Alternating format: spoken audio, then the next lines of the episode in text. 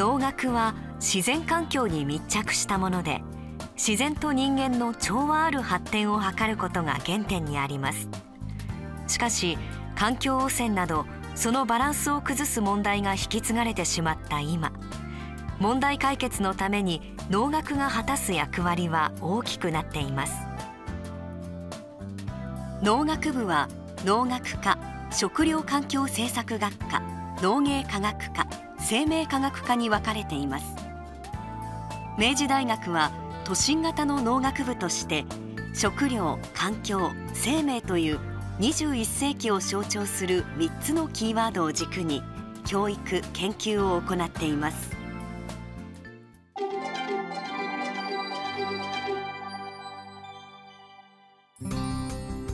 生田キャンパスに広がる畑。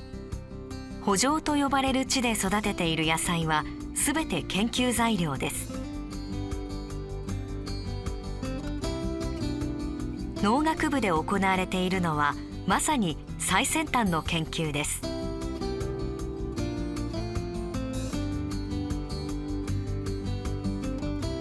この実験機器はさまざまな人工的改変をした遺伝子を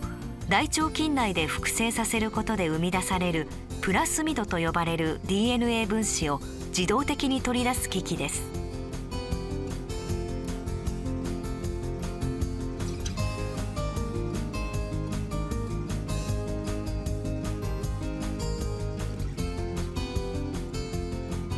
最先端の研究を支える最新鋭の機器が豊富に揃う農学部では幅広い研究が日夜行われています。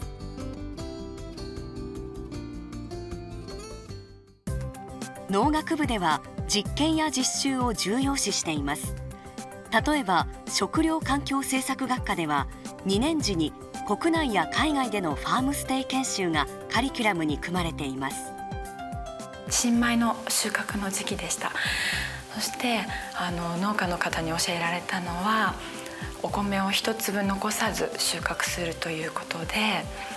うん、食の関心が高まったりとか食物に対する大切さが出る出てくると思います。海外っていうところに重点が置かれるんですけれどもその台湾っていう国の農業をすごい強く意識できたんですねそうですねやはり台湾を語る上でやはり中国がすごい大きな存在となってくるのでその中国との台湾との関係っていうのもまたその農業においてはすごい大事な問題でしてやはりそこもやっぱりこれからますます勉強したいなっていうか思いますね。人類と地球を見つめる農学部。卒業後の未来は？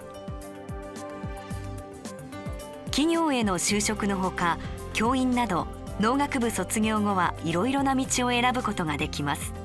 また資格を取得することでさらに選択肢が広がります。その作物が育つにはやはり土壌の知識が必要だ。土壌が成り立つにはやはり微生物が必要だ。こういった形で全てがリンクしていく。これが非常に農学に入ってから気づいた面白さだと思います。